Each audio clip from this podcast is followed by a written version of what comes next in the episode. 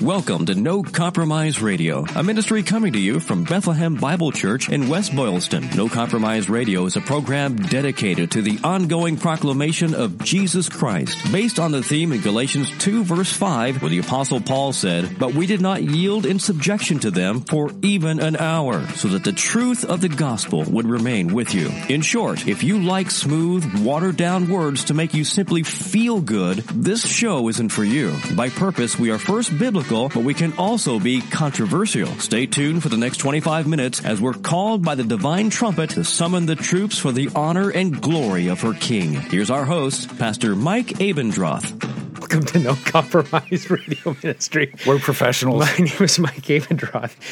And since uh, probably I was sick and then on vacation in California, it has been what, June since you and I have sat down here, June 2020? Well, actually, the correct order is you were on vacation and then you got sick. Yeah, that's correct. I was going backwards. Like, you know how you can say, well, increasing or decreasing, you click on the little filter or something on the website. That's been a long time. A lot has happened in the last year, don't you think? Really? I hadn't, I hadn't noticed. I mean, it's just kind of been smooth sailing. oh, but I think the Lord has been faithful throughout the entire time, right? Always. Whether we believed it or not, whether we thought it or not, we just Always. look back now and see. That's a good way to read Providence, by the way. Backwardly, Yes. not frontwardly. I mean, there there have been a lot of difficult circumstances in the last seven, eight, nine months, but God has been faithful. So I went on vacation in late June, early July, something like that. Came home, got COVID, into the hospital I go, and then you took over. Tell me all the things now. I never asked you this question, but since it's live now and you have to be under the truth serum, what, mm. what did you change that you you knew I wasn't going to like? You'd been dying to change. The curtains. Oh. Well, it seems like it was a long time ago when I texted you, "If I die." Here's my last will and testament as a friend and co-laborer I in mean, he, he really did. I mean, I, I I don't even like to read those because it was like, you know, do this, do that, and you know, I think I was sitting in the front room with Janet, you know, when you were sending me those things, and I'm like, I don't even remember if I actually said this, but I remember saying to Janet, I go, I know what I want to say. Well, Mike, if you really want these things, don't die. You know, Well, they just to let the NoCo listeners uh, understand a little bit and kind of pull the veil back with the Gnostic teachings here uh, that only we know until we reveal them. Right? That's a divine mystery. Here's the mystery between Mike and Steve. Deuteronomy 29, Uh-huh. 29a. You know, point point one. oh, that's funny. I think I said things like, "I love you. Thanks for being a friend. You are a better friend to me than I've been to you. Uh, preach Christ." Don't Take- fold. Don't fold on masks. I right? remember that Yes. part. Right. No more masks and take care of Kim. Yes. I think that was it. Yeah. Okay. Well, and that's what that's when I just thought, okay, he's really giving me his last will and testament, and I'm I'm not ready for this. So Wow. Well, in spite of everything, whether I got certain medicines, didn't, whether I was pushed certain medicines that took them or didn't take them, I it was not ordained for me to die yet, and I'm I'm thankful for that. and and you know one thing I uh, I, I really tried not to do was uh, like on Saturdays um, when I was kind of fine tuning things, I'd, I'd just go, I can't think about Mike. On Sunday mornings, I'd go, I. I I could pray for Mike, but then I have to stop thinking about Mike. I just That's a fine how do you do. well, I mean, I I just couldn't because I, I'm like I can't I I can't. Uh, I mean, I mean, we're friends, and I I can't really function if I'm thinking about you. I can't get up in front of the congregation and just go. I was just someplace praying for a friend, and then just in the middle of the prayer, and there were a lot of people there in the room.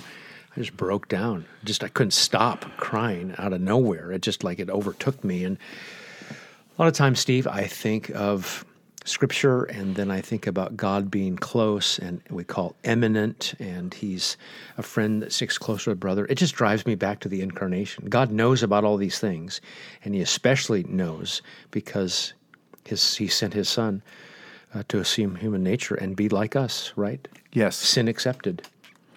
Yes. That's Heidelberg, by the way. It has this big thing about what Jesus did. You know, born of a virgin, assumed, you know, took on human flesh, assumed human nature, et cetera, et cetera. And then it said, and like us in every way. And then it says, comma, sin accepted. I don't think you want to be tied to a confession or, or a catechism. hey, there is no creed but Christ. Oh man, that's that's No creed music but the Bible. That's music to my fingernails or something. Steve, even before I knew much about creeds and confessions, I did say to guys sitting here in this study with a with a round table of discipleship men, I said, what what would be better, me and this Bible and you guys, or me and this Bible, you guys, and all these books, right? Thousands of books, thousands of different authors. Which one would you rather have and why? Well, you you spoke better than you knew, you know, as they as they sometimes write. You know, I, it's interesting when reading these different commentaries in the Gospel of John, they would, or even in Acts, you know, they would say things like. Peter spoke better than he knew, you know, or th- that kind of thing. You know, That's that's ex- excellent. Yes, Steve. Today on the show, the topic du jour is sanctification and the motivation for holy living. How's that sound? sounds like a good one. Okay. I saw something on social media, and it was by a pastor, and he was speaking to a large group, and he said uh, a statement, and it said, the, he said, the only way that salt and light goes from theme to testimony is if you give the Lord unreserved, unqualified surrender and submission. What do you make of that? Well, unreserved and unqualified is that what he said? Yes, So, submission. so in other words, so in other words, absolute surrender. right. That's a good jam album, by the way. hundred percent surrender. I'm not really a big jam fan, but hundred percent surrender. That kind of sounds like one. I mean, that to me that means one hundred percent obedience. I I don't know. Uh, it sounds great, but I I don't think I've ever met anybody who was sinless. I, I, I don't think. I mean, maybe somebody. You, you know, there's something that somebody could do is like put on a T-shirt that says "I'm sinless," and I'd go, oh, "Okay, well, thank you." You know, now I know I've actually met somebody without sin because previously I hadn't had that experience. So it's a pleasure to meet you. previously. Well, this person was preaching to Christians and he's desiring Christians to be godly. That'd be good, right? Yeah, it's excellent. And I think from Arminians to Calvinists uh, to marrow men to non marrow men, we all want holy living, right? We don't want unholy living. We don't want sinful living. We want righteous living. But to give un kind of qualified statements like this, what if he were to say, Steve, I, I really hope you, congregational listeners, have a desire to be fully surrendered to God. And that's your desire to, in every area of your life, from um, think sexual thoughts to pride to uh, service to self denial. I'd, I'd like you to be fully on board with the Lord Jesus and unconditionally surrendered. I'd like you. Is that a good desire? I think is a great desire, and I think that is the desire that God implants in us, right at, at the time of salvation, because the things that um, seemed ple- pleasurable to us, the sins that seemed pleasurable to us, are no longer pleasurable. They're no longer comfortable. They're no longer, you know, all of a sudden, uh, the things that we said, the things that we did, all these things that were just commonplace to us, now all of a sudden it's like, ow, ooh, I don't, I don't want to say that. I don't want to think that. I don't want to look at that. I don't want to be that. Right? Some it, it's, it's something we don't really observe physically or any other kind of way, but all of a sudden we just know. We know that things are wrong. I mean, I speaking for myself, it was like night and day. One day I could say whatever I wanted, and the next day I could hear those thoughts coming into my head, and I'm like, I can't say that. And people people were looking at me like waiting for me to, you know, and I'm, I I can't say that. And we think about the work of the Holy Spirit in our lives, and we're new creatures, and the Spirit of God uh, is sanctifying us, and that's the desire of a Christian. Yes, right? Absolutely. and I- so I I mean totally. But when somebody says you need to be absolutely, you know, I surrender all, you know, kind of thing, can can I? I, I could sing "I Want to Surrender All." Yes. I, I, I want to, right? Except we just say W A N N A. The reason why we brought this up, dear listeners, Steve and I have both been to a bedside of a dear friend who's probably dying, and we wanted to go there to encourage him. And maybe we'll talk more about this person another time, but I've got this new philosophy, Steve, and tell me if I've got holes in it theologically. But what I say to someone on their deathbed, at least from my perspective, I think they might be dying. What I say to them on their deathbed, should I try to motivate them and encourage them and give them confidence on their deathbed? But then when they're not on their deathbed, I do something different. In other words, I think it should be the same. So, what if I were to say to the person on the deathbed, you know what, I want you to be salt and light to these nurses. And the only way you're going to be salt and light and go from theme to testimony is if you give the Lord unreserved, unqualified surrender and submission. Yeah, no weakness, not even now, bro. I know. Uh, is that would that be good news? It sounds like bad. I, I mean, if if anything, you know, if my if my testimony is dependent on my perfection, well, then my, my testimony is never going to be any good. How, it, could, how could we be elders even? It can't. No, I can't know. be. You know, I, I mean, you said, you know, is it good? Well, I one one passage that came to mind because I preached it like a legalist uh, years ago. well, we were all born that way.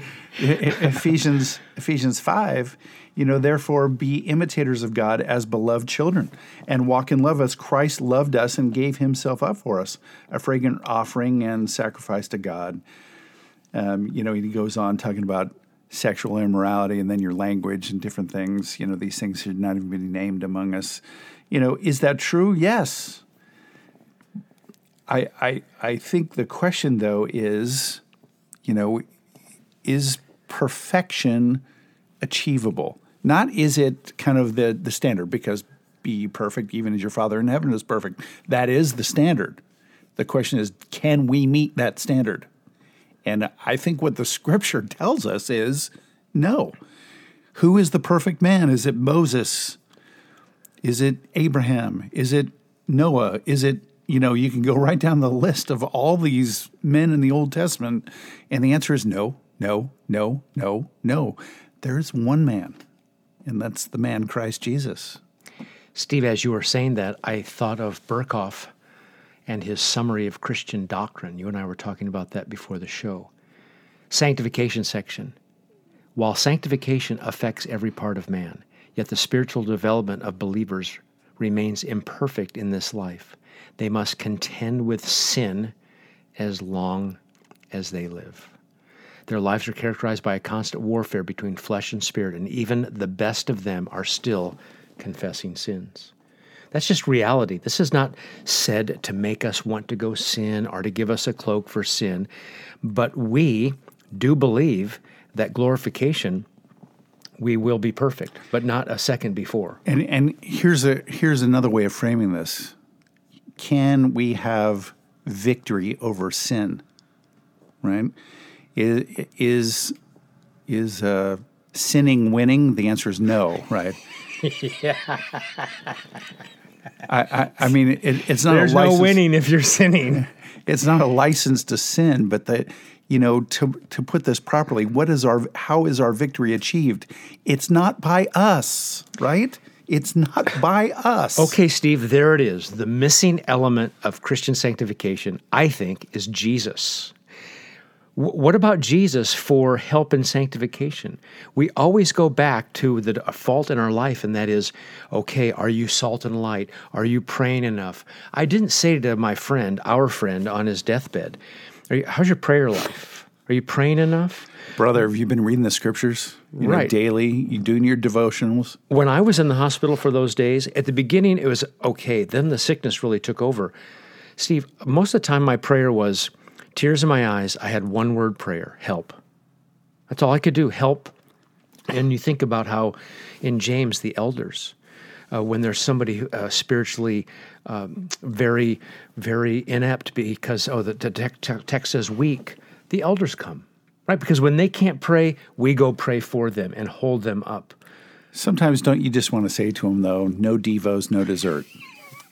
yeah. Mike, uh, you're in the hospital. Unless you have your Devo today, we're not going to give any more oxygen or steroids or something. Got to catch off. Yeah. So instead, and you can tell me what you said to our friend, but what I said to my friend, our friend, I didn't say anything like that. I said, you know, Jesus loves you.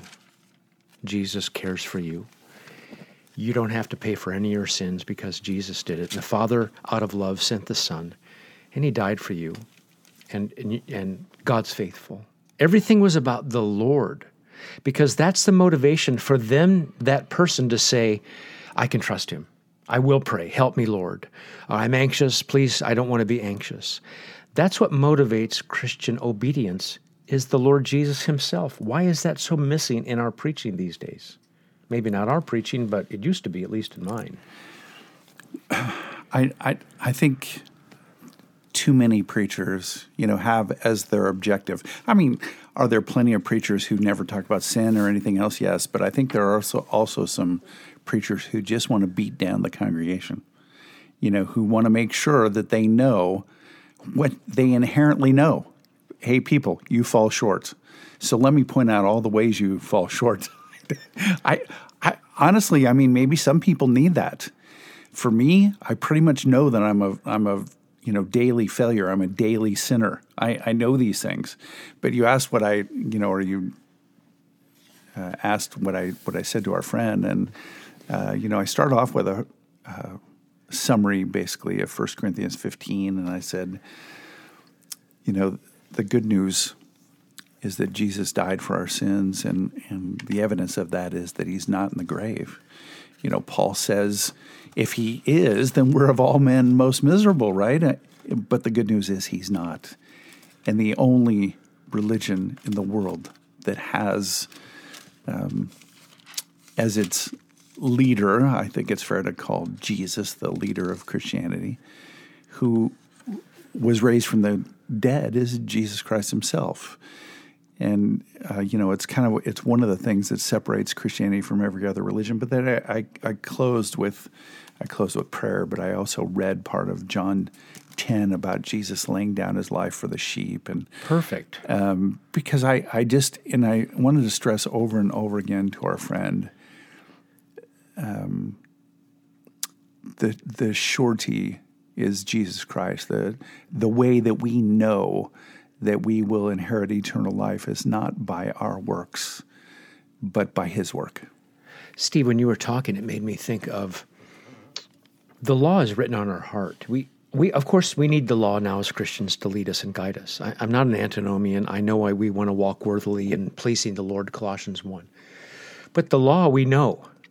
But what we don't know intuitively, and that's why we need it preached every Sunday with word and, of course, the Lord's table and baptism, is good news about Jesus. That's right. That you, you, it's just not written on your heart. Oh, John chapter 10, here's this great shepherd and he's not going to lose one and he's going to lay down his life and he loves sinners we know that from revelation and revelation only that's why we need to be good news preachers how could we steve say to somebody on their deathbed, Oh, death, where is your victory? Oh, death, where is your sting?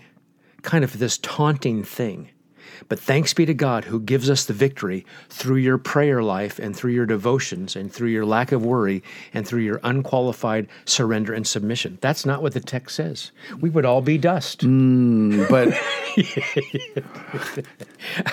victory through our Lord Jesus Christ. I, I, I mean, I, I can remember being in school and just thinking, you know, the the best messages were the ones that made me feel the worst, and I'm like, that was really backwards, right? I mean, correct thinking are those messages that make me look at Christ and think, I, I, I can never be worthy of that.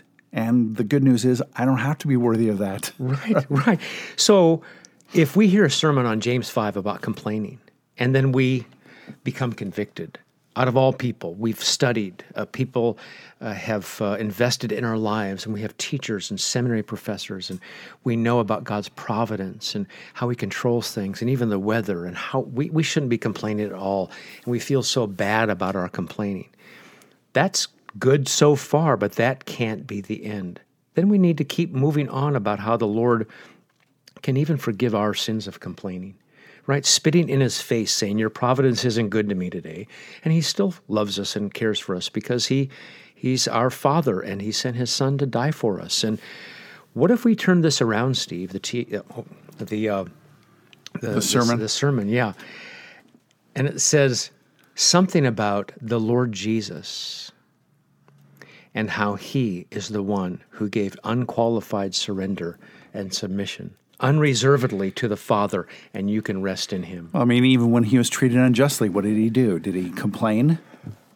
You know, well, I, no, maybe it was like eighty percent submission. maybe Jesus didn't quite unreservedly, just maybe a little reservation. Father with reservation. Mm, I mean, he and and and only he, you know, having no sin nature, having never sinned personally, and I was talking about this before we went on the air filled with the Holy Spirit, able to resist even the most extreme temptations, temptations that nobody else obviously could withstand because even Adam fell, right? I mean, Adam had no sin nature. Adam had, you know, there, there was no reason for Adam to disbelieve God, and yet he did. He, he fell like a, you know, sack of potatoes. I mean, he just went down. Steve, your dad, my dad, might be similar in the respect of kind of army kind of people. My dad didn't go into the Navy, baby. He was in the Navy. Military, I mean. Yeah, yeah. My dad was Army. Your dad was uh, Navy. At least this regimented, you know, I guess there's probably a lot of law in the military. Mm-hmm. Rightfully so, right? And I mean, sometimes my dad would give me so many rules and so many laws to do, and then I never really measured up. When I knew I couldn't measure up to all his laws, what was my response? I'm like, whatever. Give up. Give up. I know. Well, like uh, Bart Simpson, can't win, don't try. Okay. I've never seen that, but that's exactly right. What, what are we doing with our folks with this? There's that Spurgeon quote that's that's so motivating to me. When I thought God was hard, I found it easy to sin. But when I found God so kind, so good, so overflowing with compassion, I smote upon my breast to think that I could ever have rebelled against one who loved me so and sought my good. It's almost like you're talking about gratitude. I don't know. It's, it it feels like. Did I tell you the other day? I was talking to my daughter Gracie, and she was we were talking guilt, grace, gratitude paradigm, and she said, "Well, it's lots of sermons she's heard in her life are guilt, grace, and grind." Yeah, yeah, be, be, because you know it's it's like, well, you just have to work this out. You've got to do more. There's more tasks in front of you. You know, there's more reading, there's more writing, there's more arithmetic, there's more whatever. You know, it's all on you. Too bad uh, schools don't teach those those R's anymore. Sinclair Ferguson, when we behold the glory of Christ in the gospel, it reorders the loves of our hearts.